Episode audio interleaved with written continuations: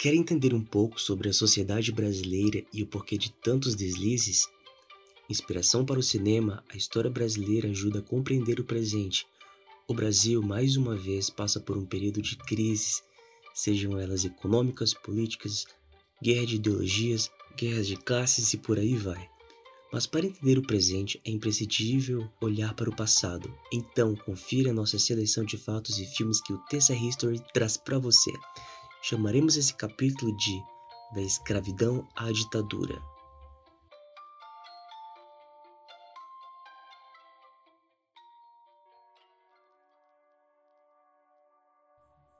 Começaremos com os antecedentes do golpe. Entre 1964 a 1985, o Brasil viveu sob uma ditadura militar. Durante o governo do presidente João Goulart, que foi derrubado por um golpe de Estado um tema que ganhou importância crescente foram as reformas de base. O Brasil tinha vivido grandes transformações desde os anos 1940, de modo que, ao assumir o cargo, o, Jango encontrou muitos problemas sociais e econômicos que precisavam ser resolvidos. Setores da sociedade, como a classe média e a Igreja Católica, temiam o avanço do movimento comunista, em quem o presidente buscava cada vez mais apoio latifundiários ficaram preocupados com a reforma agrária e a tensão que ela poderia gerar no campo. Empresas multinacionais se sentiram prejudicadas com os limites impostos à remessa de lucros para o exterior. Os militares também passaram a apontar o perigo que as mobilizações populares representavam para a democracia ao subverterem a ordem e a paz. Nesse cenário de intensa agitação e radicalização política, o golpe contra João Goulart veio dos segmentos mais conservadores. A intervenção dos militares contou com apoio civil, inclusive no Congresso Nacional, que oficializou um golpe contra um presidente constitucionalmente eleito. Muitos civis que apoiaram a intervenção pensaram que o golpe se resumiria ao afastamento de João Goulart, ao restabelecimento da ordem e à passagem do poder novamente aos civis, o que, no entanto, só ocorreu 21 anos depois. Milagre econômico. Ao longo da ditadura, o Brasil foi governado por cinco generais e, por um breve período, em 1969, também por uma junta militar. Do ponto de vista econômico, o primeiro governo militar tomou uma série de medidas visando superar a crise herdada do período anterior. Porém, elas não surtiram o efeito esperado imediatamente, o que, somado à crescente repressão, suscitou as primeiras críticas por parte daqueles que tinham apoiado o golpe. Entre 1968 e 1973, o país viveu o chamado milagre econômico. As exportações triplicaram, o produto interno bruto ficou acima dos dois dígitos e a inflação recuou para 20% ao ano em média. Grandes obras foram iniciadas nesse momento. Ponte Rio-Niterói, Itaipu, Transamazônica, revelando a grandeza do Brasil e de sua economia. A conquista da Copa de 1970 contribui para a propaganda oficial que anunciava o destino do país em ser uma potência, a começar pelo futebol. Todos os setores da sociedade se beneficiaram do bom econômico, porém, de maneira crescentemente desigual, com o passar do tempo, a modernização conservadora da economia tendeu a aprofundar as desigualdades entre os mais ricos e os mais pobres. Os efeitos sociais desse processo como greves por melhores salários, por exemplo, só puderam ser controlados porque o Brasil vivia sob uma ditadura. Repressão.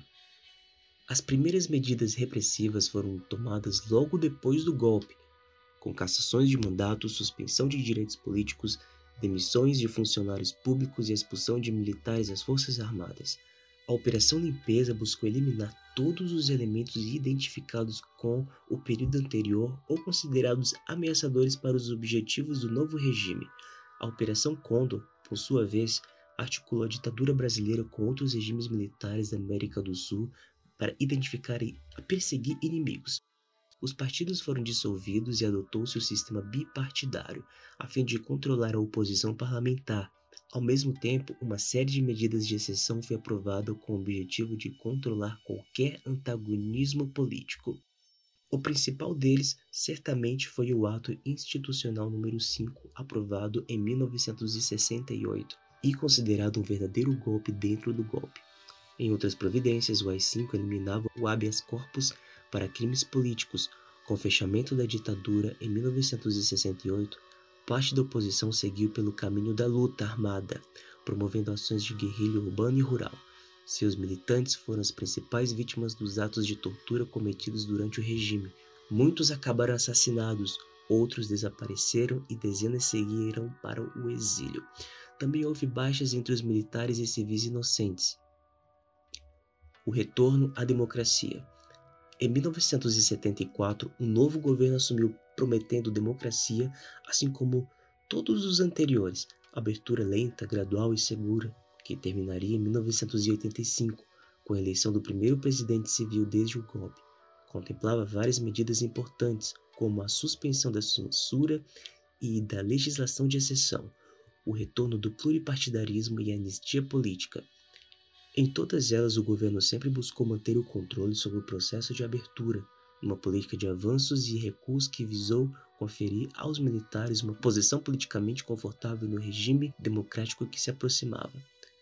Porém, as greves dos metalúrgicos no ABC Paulista, a mobilização pela anistia ampla, geral e irrestrita e a campanha pelas diretas já foram alguns exemplos de que a sociedade novamente mobilizada estava disposta a contestar o projeto oficial.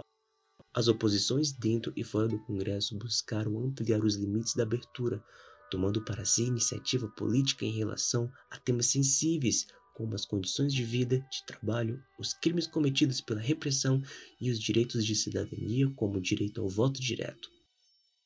Resumo dos governos militares. Castelo Branco, de 1964 a 1967. que foi que ele fez? Instituiu o bipartidarismo com o MDB e a Arena, executou as primeiras medidas repressivas da ditadura, aprovou a Constituição de 1967. Costa e Silva, de 67 a 69. Ele assinou o Ato Institucional número 5. Em seu governo iniciou-se o ciclo do milagre econômico. Enfrentou a luta armada da esquerda, Médici de 69 a 74. Seu governo representou os anos de chumbo. Derrotou a esquerda que pegou em armas. Geisel, de 74 a 79. Lançou a proposta de abertura lenta, gradual e segura. Suspendeu a censura à imprensa e o AI-5. Por fim, Figueiredo, de 79 a 85, enfrentou uma grave crise econômica. Aprovou a eleição direta para presidente a partir de 1988. Foi o primeiro presidente desde 1964 a não fazer o sucessor. Escravidão no Brasil. A escravidão no Brasil iniciou-se em meados de 1530, quando os portugueses começaram a implantar de maneira efetiva as medidas de colonização da América Portuguesa. O processo de escravização começou para atender às demandas portuguesas por mão de obra para trabalhar na lavoura e, posteriormente, na mineração. Esse processo ocorreu primeiramente com os indígenas nativos entre os séculos XVI e XVII. Foi substituída de maneira gradativa pela escravização dos africanos que foram trazidos ao Brasil por meio do tráfico negreiro, uma migração forçada de africanos para as colônias portuguesas da América. A escravidão durou até 1888, tendo permanecido ininterruptamente no Brasil por cerca de 400 anos e suas consequências são sentidas até os dias de hoje, mais de 130 anos depois que a Lei Áurea aboliu essa prática no país. Origem da escravidão no Brasil. O sistema de escravidão ocorrido no Brasil teve início no século XVI, mais especificamente em meados de 1530, quando os portugueses implantaram o sistema de capitanias hereditárias e deram início ao processo de colonização do Brasil. Até então, os portugueses apenas haviam explorado o pau-brasil presente na região e o trabalho realizado pelos indígenas era feito através do escambo, ou seja, através da troca de serviços ou mercadorias sem fazer uso de moeda. Os portugueses davam algumas bugigangas, objetos como apitos, espelhos, chocalhos, para os indígenas. Em troca, os nativos deveriam cortar as árvores de pau-brasil e carregar os troncos até as caravelas portuguesas. A partir da implantação das capitanias hereditárias, começar, começaram a ser incentivados o desenvolvimento de engenhos de produção do açúcar. Essa atividade era considerada mais complexa e demandava uma grande quantidade de trabalhadores braçais, atividade considerada inferior pelos portugueses. A solução encontrada pelos colonizadores portugueses foi de escravizar os indígenas, que, até então, era a única mão de obra disponível para esse trabalho. Escravização dos indígenas. Estima-se que o século XVII, os indígenas tenham sido a única mão de obra escrava que os portugueses dispunham, quando então os escravos africanos começaram a se tornar a maioria no Brasil. Para os portugueses, era muito mais barato escravizar um indígena em relação ao africano. Apesar disso, uma série de fatores tornavam essa prática muito mais problemática e conturbada. O primeiro fator que tornou a prática problemática foi o fato de que os índios não estavam familiarizados com o trabalho contínuo para a produção de excedentes, característica que fazia parte da cultura europeia. Outro fator foram os conflitos que ocorreram entre os colonizadores e os jesuítas, esses conflitos aconteciam pois os jesuítas eram contra a escravização dos indígenas, pois consideravam-os como um grupo que poderia ser catequizado. A pressão dos jesuítas sobre a coroa foi tão grande que foi decretado a proibição da escravização dos indígenas. Apesar disso, em muitos lugares a prática continuou, principalmente em locais onde a economia não era tão próspera. Escravização de africanos. Em meados de 1550, começaram a chegar os primeiros africanos ao Brasil, trazidos por meio de tráfico negreiro. Os portugueses possuíam feitorias instaladas desde o século XV e desde então mantinham relações comerciais com os reinos africanos, que incluíam a compra de escravos. A colonização no Brasil foi se desenvolvendo e a necessidade por mais mão de obra era cada vez mais, o que fez com que o comércio de escravos africanos prosperasse muito. O tráfico negreiro era extremamente lucrativo, tanto para os traficantes quanto para a coroa portuguesa. Os escravos vinham para o Brasil amontoados dentro dos porões de navios denominados navios negreiros e eram vendidos nos portos brasileiros. Durante a longa viagem até o Brasil, muitos africanos não sobreviviam e seus corpos eram lançados ao mar como uma alternativa de diminuir o peso dos navios. Os escravos africanos primeiramente atenderam às demandas da produção de açúcar nos engenhos. As jornadas de trabalho eram exaustivas, chegando a até 20 horas por dia, e além disso, eram marcadas pela violência vinda dos senhores de engenho.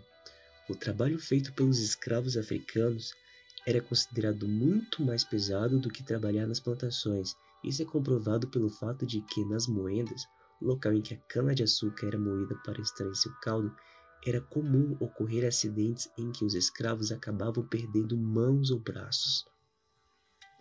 Já nas fornalhas e nas caldeiras, local onde ocorria o cozimento do caldo de cana, os escravos constantemente se queimavam. Essa etapa do trabalho era considerada tão árdua que acabava sendo reservada para os escravos que eram considerados mais rebeldes. O tratamento recebido pelos escravos era desumano a alimentação muitas vezes era insuficiente e os escravos precisavam complementá-la com os alimentos obtidos de uma pequena lavoura que cultivavam aos domingos. Além disso, eles dormiam no chão da senzala e eram monitorados constantemente para evitar que fugissem. Os escravos que trabalhavam na casa grande, residência dos donos dos escravos, recebiam um tratamento melhor, eram alimentados e bem vestidos. Além disso, havia escravos que trabalhavam nas cidades em ofícios dos mais variados tipos. Se os escravos cometessem qualquer tipo de erro ou desobedecessem, eles recebiam castigos físicos muito dolorosos. Entre as punições mais comuns estão os açoitamentos. Além dos maus tratos e as péssimas condições em que viviam, as mulheres negras também muitas vezes eram exploradas sexualmente. A escravização dos africanos não era aceita de maneira passiva, e esse processo é marcado pela resistência e luta dos escravos que muitas vezes fugiam e formavam quilombos. Um exemplo, a luta dos escravos é a revolta dos malês. O fim da escravidão no Brasil. O Brasil foi o último país ocidental a abolir o trabalho escravo. A abolição ocorreu por meio da Lei Áurea, assinada pela Princesa Isabel no dia 13 de maio de 1888. Apesar disso, a abolição foi um longo processo estimulado pelo debate público e pelas pressões vindas da Inglaterra. que queria o fim do trabalho de escravos pelo Atlântico. O processo de libertação de escravos aconteceu gradativamente através de medidas legais que tentavam propor resoluções relacionadas à escravidão. Confira todas as medidas propostas abaixo. Lei Eusébio de Queiroz, 1850. Essa lei visava a proibição do tráfico negreiro. Através dessa lei, foi possível impedir a fonte que renovava o número de escravos no território brasileiro.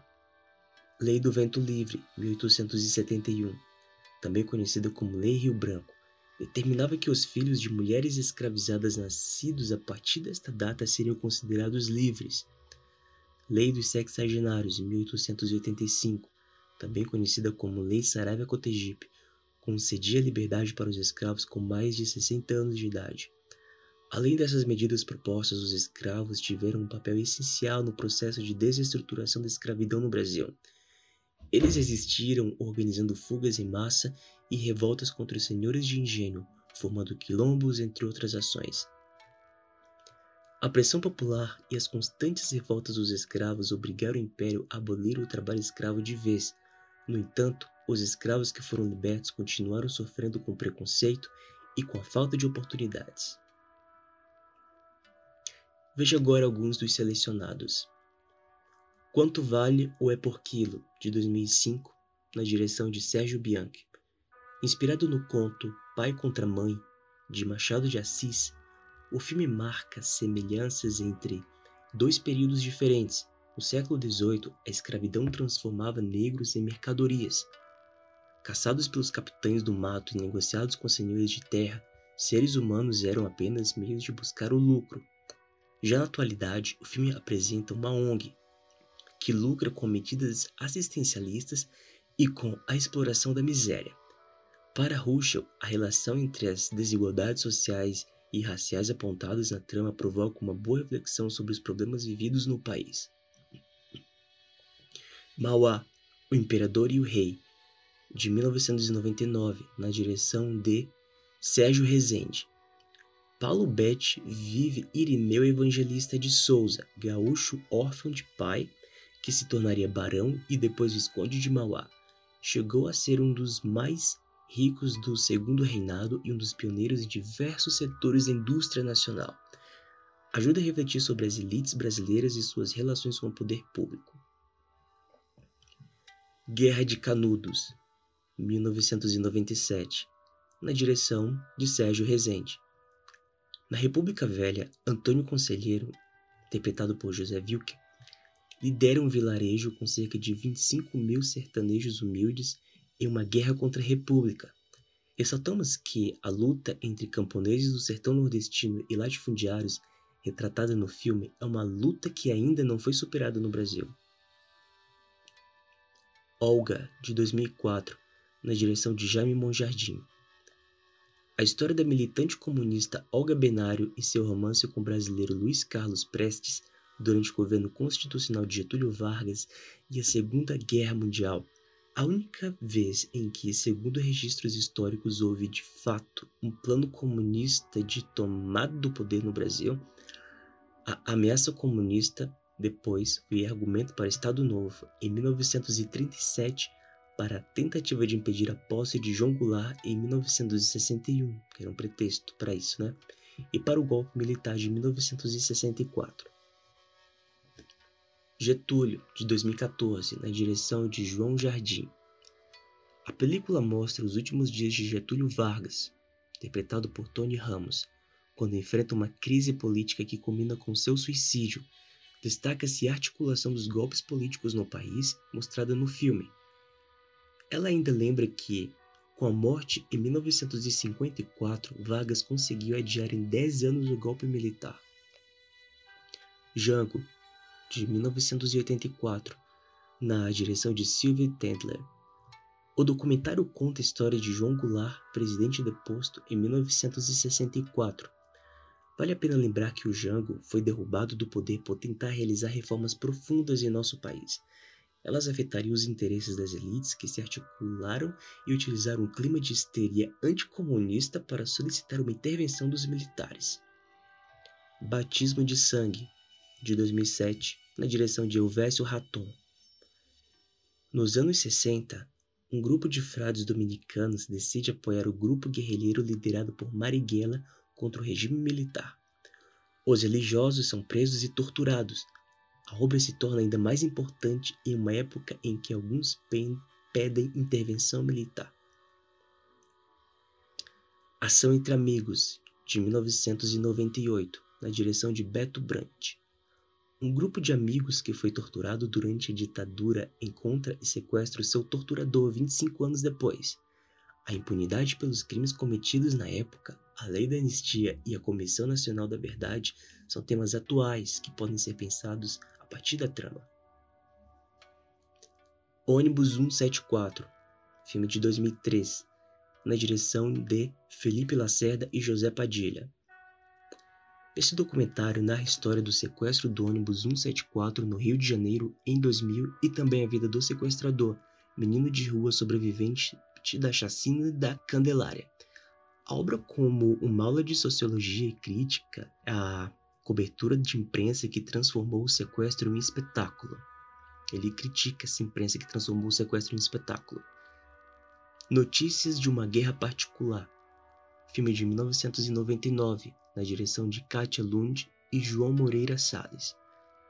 O documentário mostra o cotidiano de traficantes e moradores da favela Santa Marta, no Rio de Janeiro, entre 1997 e 1998, com entrevistas de policiais, moradores e traficantes. O filme conta a situação das pessoas com baixa renda e sua complexa relação com traficantes e policiais e a ausência do Estado.